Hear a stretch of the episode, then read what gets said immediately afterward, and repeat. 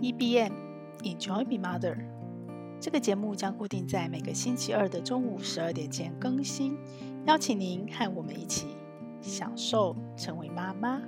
享受成为妈妈的朋友，大家好，我是斜杠的平凡妈。今天很开心，我们又请到瑞君来跟我们聊天哦。那因为他有一本书，他其实出了很多本书哦，是专门的亲子作家。那随着他的孩子成长，也从小朋友出到青少年，然后刚刚有听到他说最近又在写一本新书喽，所以我为他特别开了一个新的专栏，叫做《家有青少年》，来特别跟他谈。就是他家的两个儿子到青少年的时候，呃，出现的各种状况，他是怎么样用智慧跟理性来好好沟通呢？那刚好我家是两个女儿，所以我们就可以用儿子跟女儿四个，刚刚好两个好，然后我们就可以聊一下。希望我们在孩子成长的过程中，就是可以。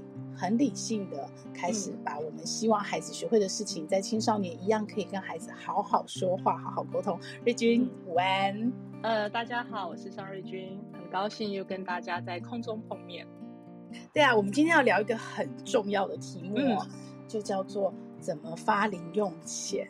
嗯，对，尤其对青少年来说，他很想独立，可是他有一件事还不能独立，就叫做经济。哦，这可能是嗯，嗯很容易发生冲突的地方，对，尤其是越大的孩子到了高中段的时候，可能会更明显一点。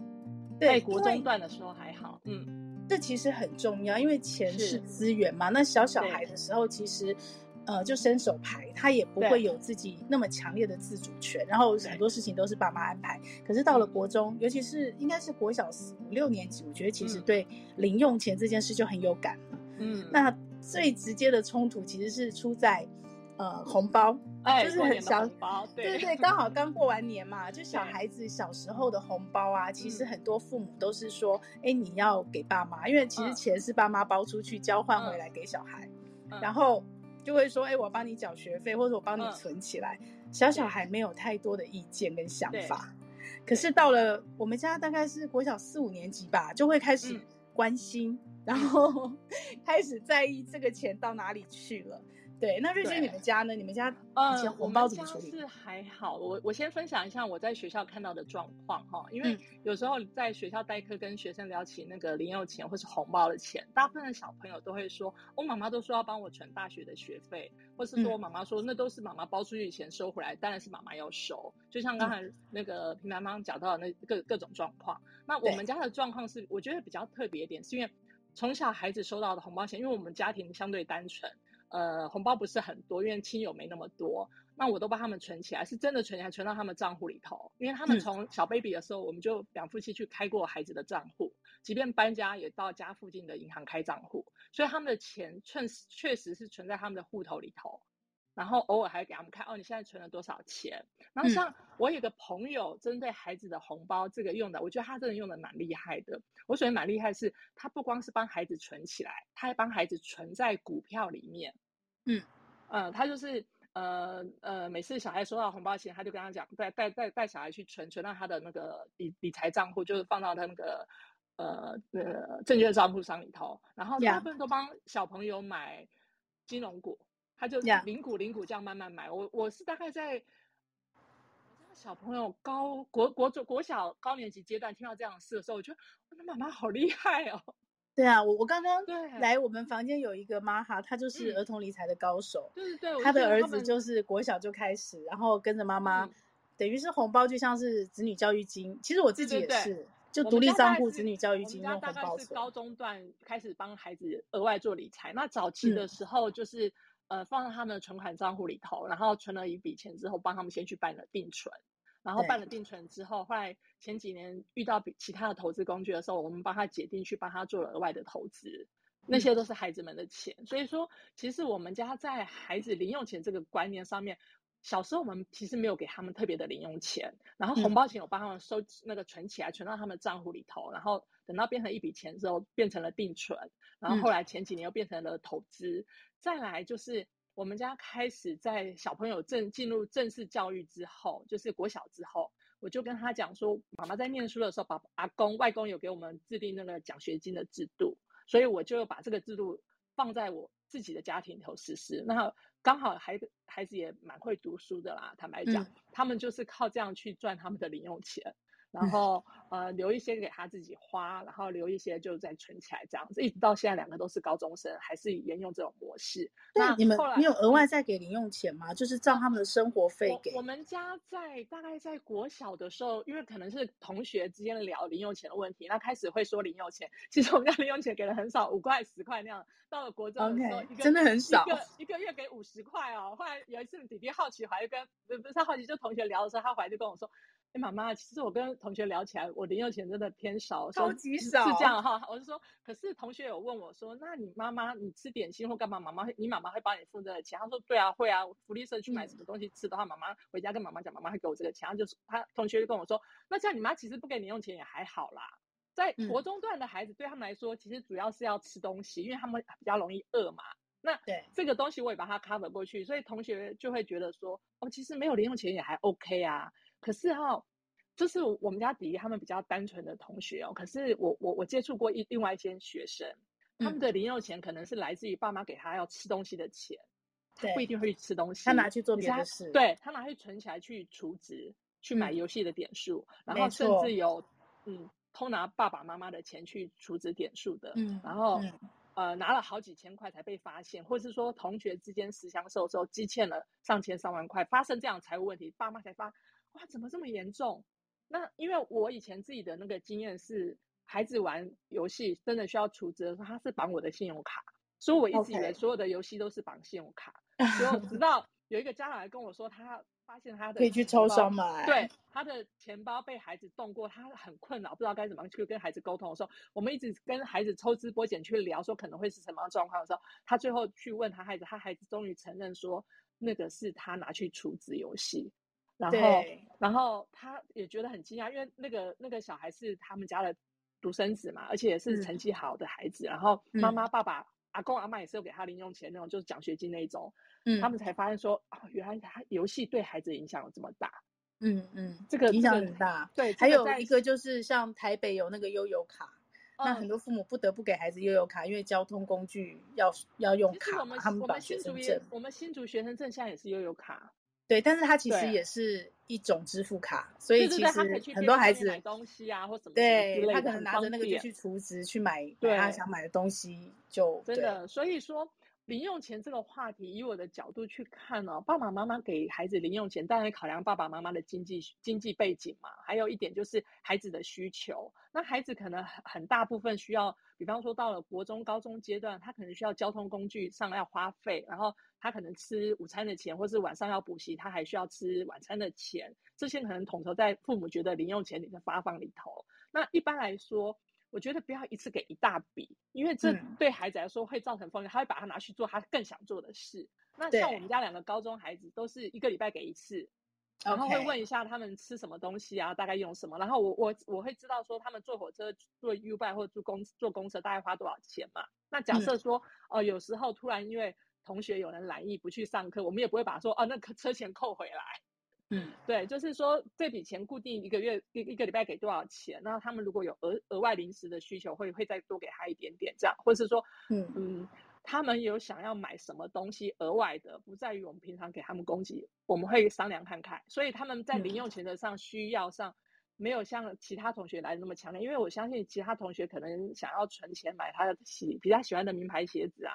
或是女生可能喜欢看上一个比较包包东西很多，对，她想要小东西，可是她的钱不一定支应的时候，她就会靠省吃饭钱省省来省去，没错，省到自己的需求这样子，嗯，真的。不过我我自己啦，因为我其实很很小孩还很小的时候，我出过一本书，是平板妈妈理财教室，嗯、我其实是非常主张跟认同。从小就发孩零用钱给孩子，但是当然金额不多啦，嗯、可能是你刚刚说的五十块、一百块、两百块。嗯、可是我觉得它中间有一个很重要的目的，其实是。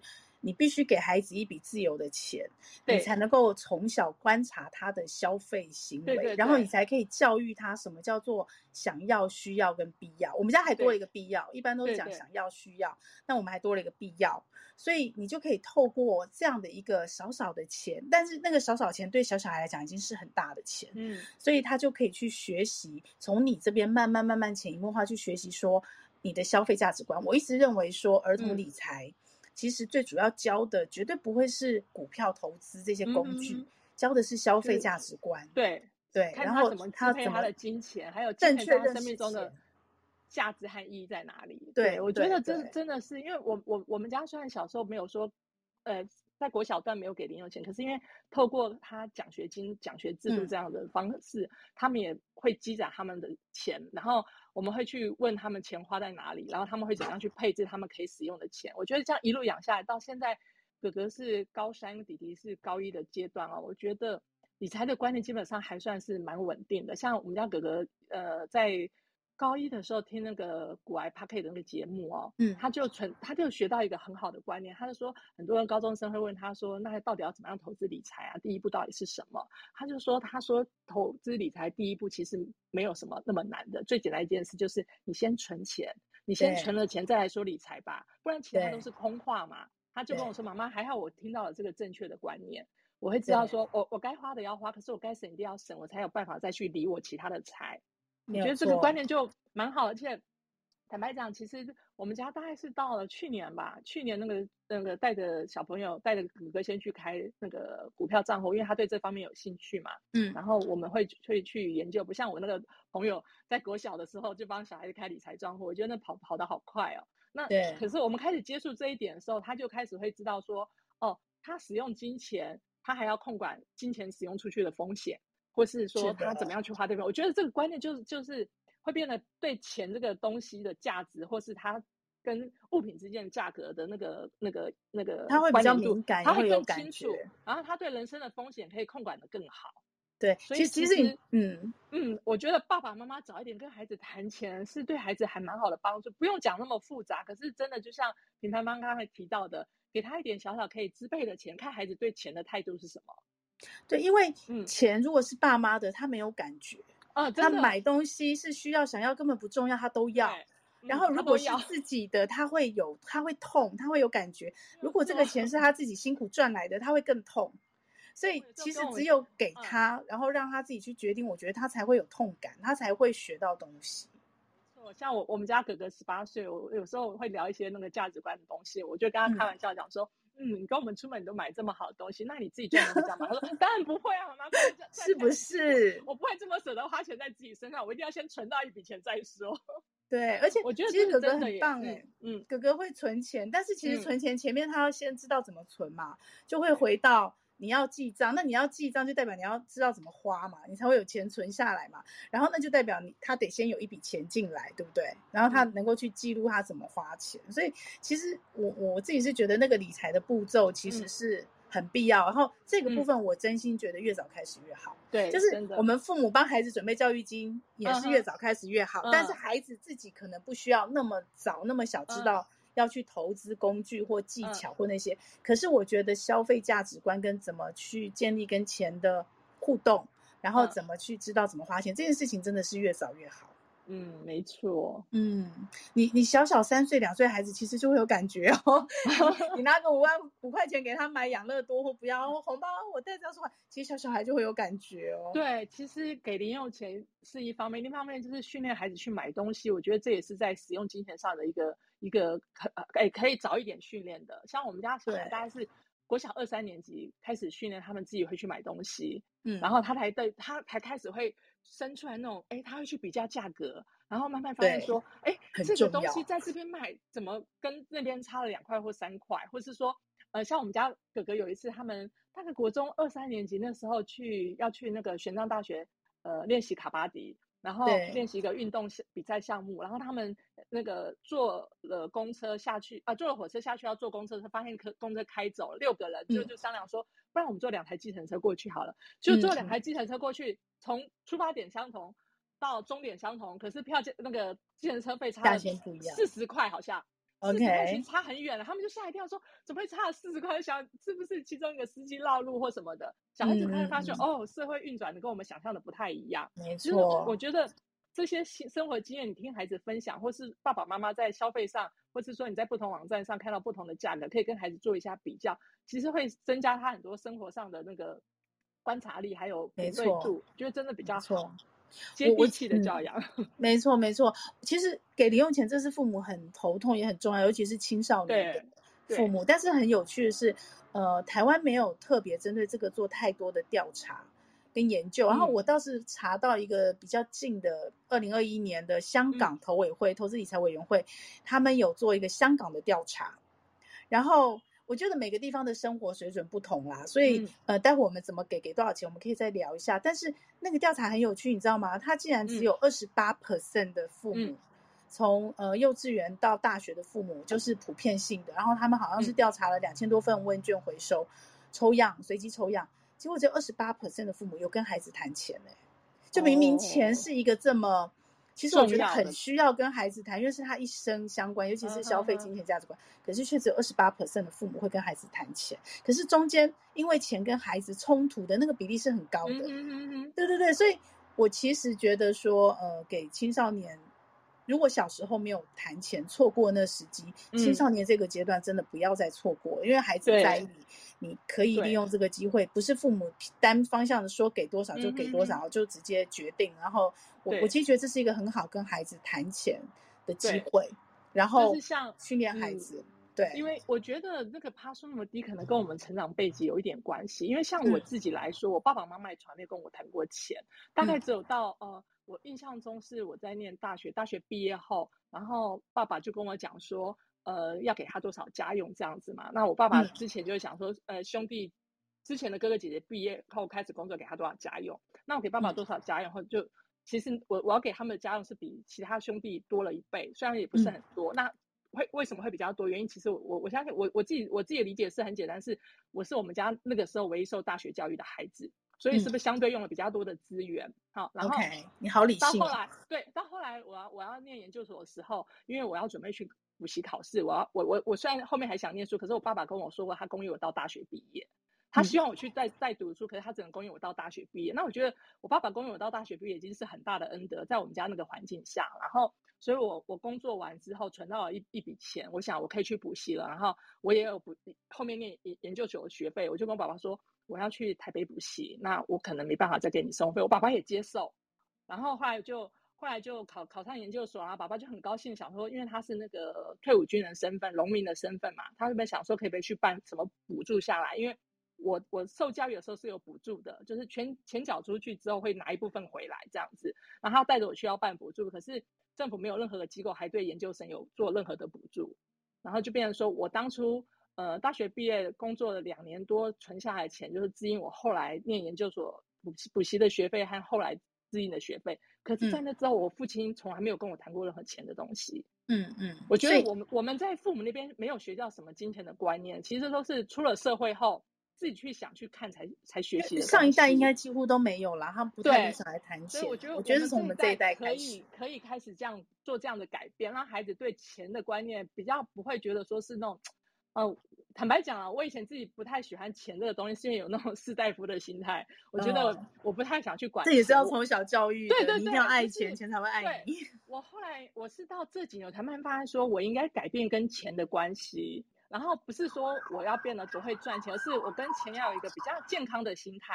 我觉得它是一个很好去在这个社会上流动的一个媒介，交换的资源跟。对对对，我我要怎么样去用？那我我可以在后天再去学。可是我们现在既然可以有这方面的知识学习，又这么多东西可以学的情况下，我们早一点跟孩子知道说，哦，钱在这个社会上怎么去运作。而且真的在国高中谈，嗯、其实真的可能也要记账啊，要知道自己的才能理性的跟孩子谈，跟你很难有一个定式。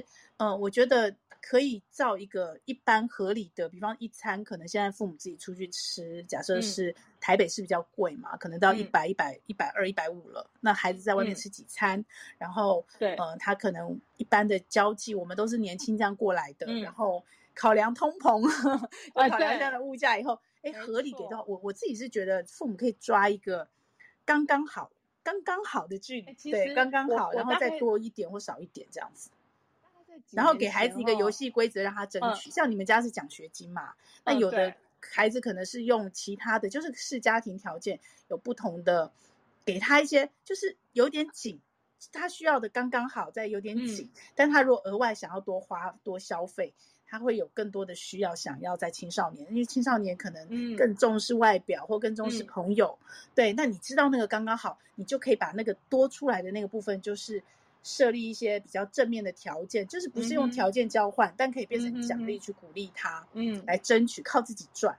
对，对，就像你们家奖学金，因为其实有人说。我们小时候是说，哎，不要把钱跟成绩挂钩嘛。嗯。可是其实我自己觉得，那不是一个绝对一概而论的做法，嗯、而是说，孩子有孩子本分，其实就是做好你的本分。嗯、那对，呃，父母给你刚刚好的那个零用钱，生活开支是本来就该给你，因为我们还是养育你嘛。嗯、对，你还是没有独立。嗯、但是如果有额外你特殊做得更好的，嗯，然后我们共同谈好的一个，嗯，一个一个目标，我们不要讲条件，我们讲目标。你达到了，你争取到，其实我觉得是可以给他对应的用金钱来做奖励的部分，但这个父母真的就是要给的很有智慧。那你们家是怎么给？而且我觉得那是要可以要维持在一个诚信的范畴下。为什么这样说？因为我去演讲的现场，我常常会跟那个家长说分享到家里的奖励制度。我做私底下调查，其实大部分家庭都有奖励制度。虽然在教育那个教养平台上的文章常常讲说，哦，奖励制度不要跟孩子的成绩挂在一起，不要用钱去奖励孩子读书。可是我觉得那是看在怎么样的角度去看。我们不是用钱去鼓励孩子读书，而是我们制定好这个制度之后，孩子达到了，我们达到了这个制度，我们奖励他；孩子没有达到他，我们也不会嘲笑他，也不会贬义他，也不会骂他。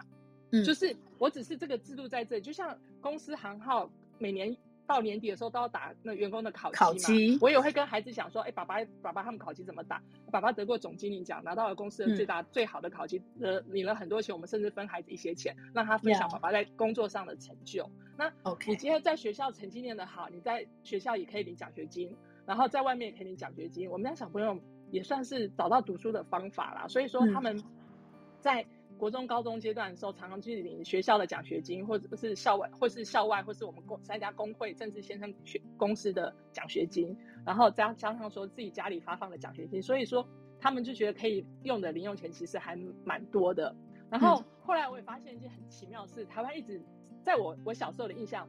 奖学金的那个奖励制度都是跟清寒挂在一起啊，oh, 就是你要家里有清寒这个条件。到了国中的时候，我因为我们那时候领的是小额的，可是到了高中的时候，我就会觉得清寒这两个字就像一个魔咒。为什么这样说？嗯、因为坦白讲，嗯、我们家高三的哥哥成绩很好。他每年每个学期下来，学校都发一个哦，清寒的你可以奖助学金，因为清寒奖助学金已经有学生就是有这个背景，他不用靠成绩领，就是他是清寒就可以领了啊。Yeah, 然后.可是哥哥他发下来那条件是他在班上前三名，他可以如果申是清寒，他可以去申请清寒奖助学金学费减免，然后或者另外一个是奖学金。可是你重点是你要到里长家去申请一个清寒的证明。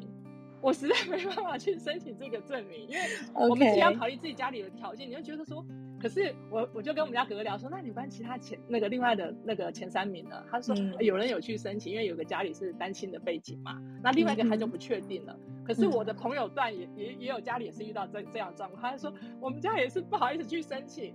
那我们就觉得，你今天这个不是说是清寒的问题，这个是因为奖励成绩好。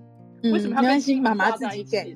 对，所以就觉得就觉得有些事情啊，好像嗯混在一起没有那么清楚。就像我们觉得奖励制度跟孩子的成绩混在一起好像是不好的，可是你要看你们是怎么样混在一起的。如果这个制度本来就成立在这里，然后孩子不会因为达到这个制制度被你认为说哦你就是好宝宝，或是没有达到这个制那个要求，他就是坏孩子。没有因为这样去评判一个孩子的好坏的时候，其实这个制度本来就是存在那里，是一个很很中性的一个存在。对对，觉得其实就是看父母怎么样去看待这个制度。父母自己用一个健康的心态去看待这种奖励制度的时候，就不会被那个降文然后牵着跑，说哦你不能这样去做，或者说哦你这样去做会比较好。我觉得原则啦，就是有这样的原则，可是你想得清楚，嗯、对。实际使用可能要看每家状况，就像你刚刚有讲到说零用钱发放的方式，我觉得也要看孩子的自律。跟他如果是像从小就领零用钱，然后他也自己很在意钱，然后你观察他，他也记录得很好，有记账，然后也爱存钱，嗯，哎，可能你就可以一个月给他一笔，你也方便，他也方便，那他就可以更弹性的去规划这笔钱怎么用。可是假设他就是那种钱一领到就花光光，甚至会透支的，你知道吗？他们会跟同学借再还，然后礼拜一领到，然后可能是餐费，可是礼拜三就吃土的那种小 孩，你可能真的就要，对你就要一个礼拜一个礼拜这样给比较好。但是我我自己是觉得，即使刚开始一个礼拜给，嗯、也不是说父母片面的给，嗯、可能也是你跟孩子在好好可以好好说话的时候，理性沟通为什么这样给，嗯、甚至是孩子自己跟你说啊，我的钱马上就花完，爸爸你可不可以一个礼拜一个礼拜给？嗯、好，那如果这样的话，你就可以跟他约定啊，如果你后面花钱有进步，就是哎，你可能这个钱不但花到礼拜三才开始吃土，或者哦进步到礼拜五哦，甚至这个礼拜可以存下来。嗯，我觉得就可以慢慢延长，可能就可以把它变成是两个礼拜给，嗯，就是父母会累一点，可是我觉得这是一个教育必要的过程，对对，让孩子有机会练习。像我们家一开始哥哥上高中的时候，要考量他的交通嘛，然后还有他在学校吃一餐午餐，我们也是开始慢慢去抓，说要给他多少钱才比较相对合理，或者是说他觉得那个用的比较舒服一点哈。然后我记得一开始好像，哎，那时候可能是一千块。我我我印象中一个礼拜一千块哈，然后他后来跟我说，妈妈，我中午要多花五十块钱吃，我才吃得饱。我觉得哦，青春期孩子在发育我就 OK，然后我就说好，那我们就多给你五十块。我想说那多五十块一个礼拜五天对不对？那一二五零好吧，不然妈妈给一千三。然后后来就是给他一千三一个礼拜这样子。对.然后可是像弟弟他们学校，他们有在学校吃午餐，就没有给那么多，就是考量一下交交通支出。所以我觉得每一个孩子的那个状况不太一样，还有他也不能一概而论。对对对，真的不需要一概而论，要跟他讨论一下。因为我们做这些的预备的动作，其实是为了他念大学的时候可以离开家。他离开家的时候，他终究要领生活费过日子，或者说你们协调好让孩子去打工赚钱。也有也有我有朋友是这样子，甚至说大学的学费是孩子自己去办学贷下来的。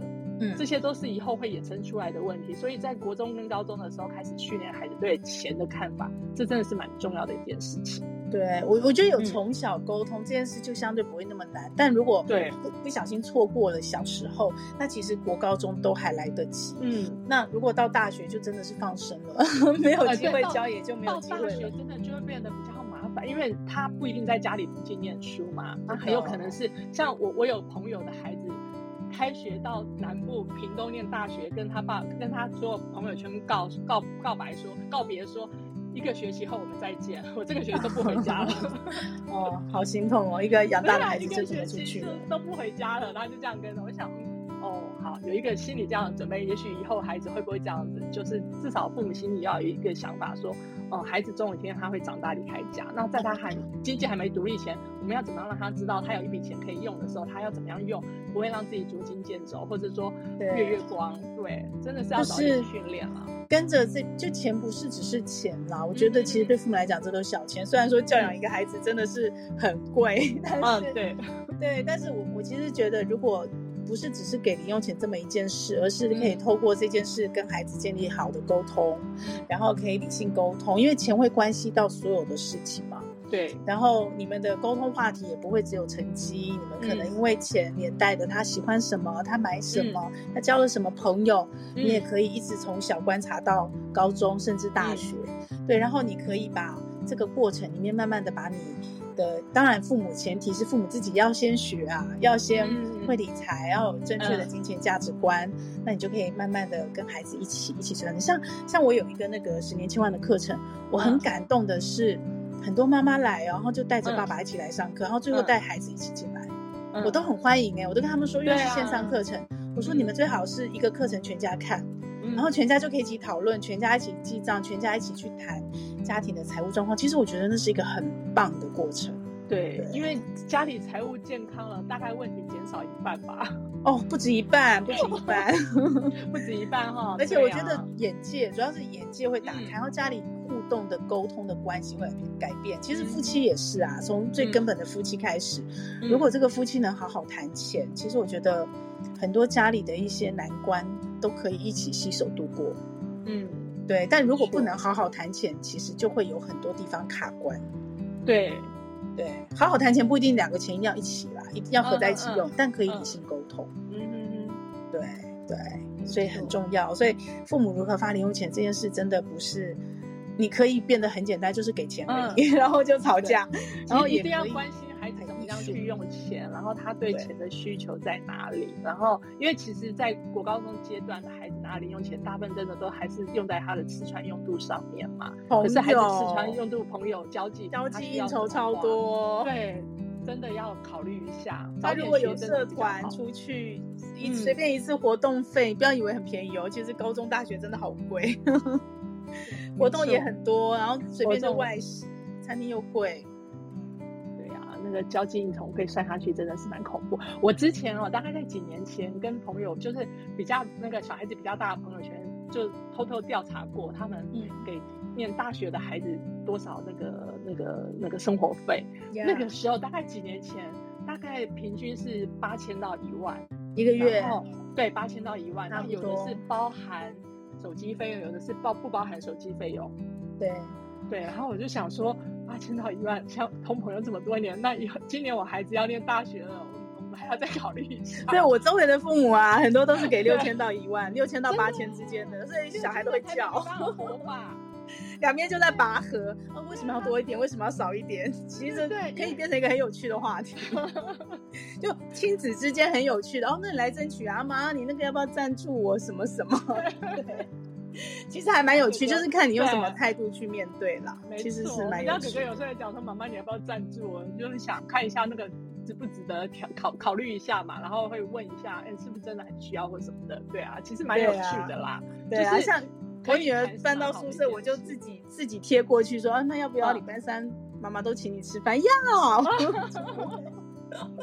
我就才知道是什么状况。清新时刻也蛮好的。是啊，我就制造了一个另外一个亲情时刻，就是小孩都放飞了以后，还可以有个这样的连接，嗯、对啊，对啊，所以妈妈不要太紧张，然后其实可以做。嗯、然后我觉得呼应瑞君的书啊，他写青少年这本书的标题其实就是刚刚好的距离。嗯、我觉得青少年真的什么真的都是刚刚好的距离，这样子。嗯对，好，那我们下一次我们来聊一个父母也是一样头痛的问题，怎么去用刚刚好的距离去？对，就是晚上不睡觉。哎，晚上不睡觉这五个字很简单，可是其实为什么不睡觉这个很复杂，嗯、我们就会让父母头很痛。那怎么做到刚刚好的距离来好好说话、好好沟通？我们下一期再聊喽。嗯，好，嗯，谢谢瑞君，今天谢谢你，谢谢，拜拜，好，拜拜。这个节目会在各大 Podcast 平台播出。如果你喜欢我的内容，要帮我分享给你更多的亲朋好友哦，这样才会有更多的人看到它、听到它。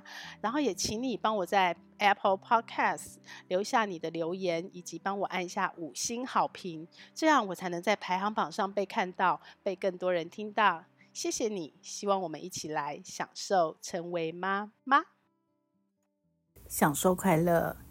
也享受痛苦，让我们一起来享受成为妈妈。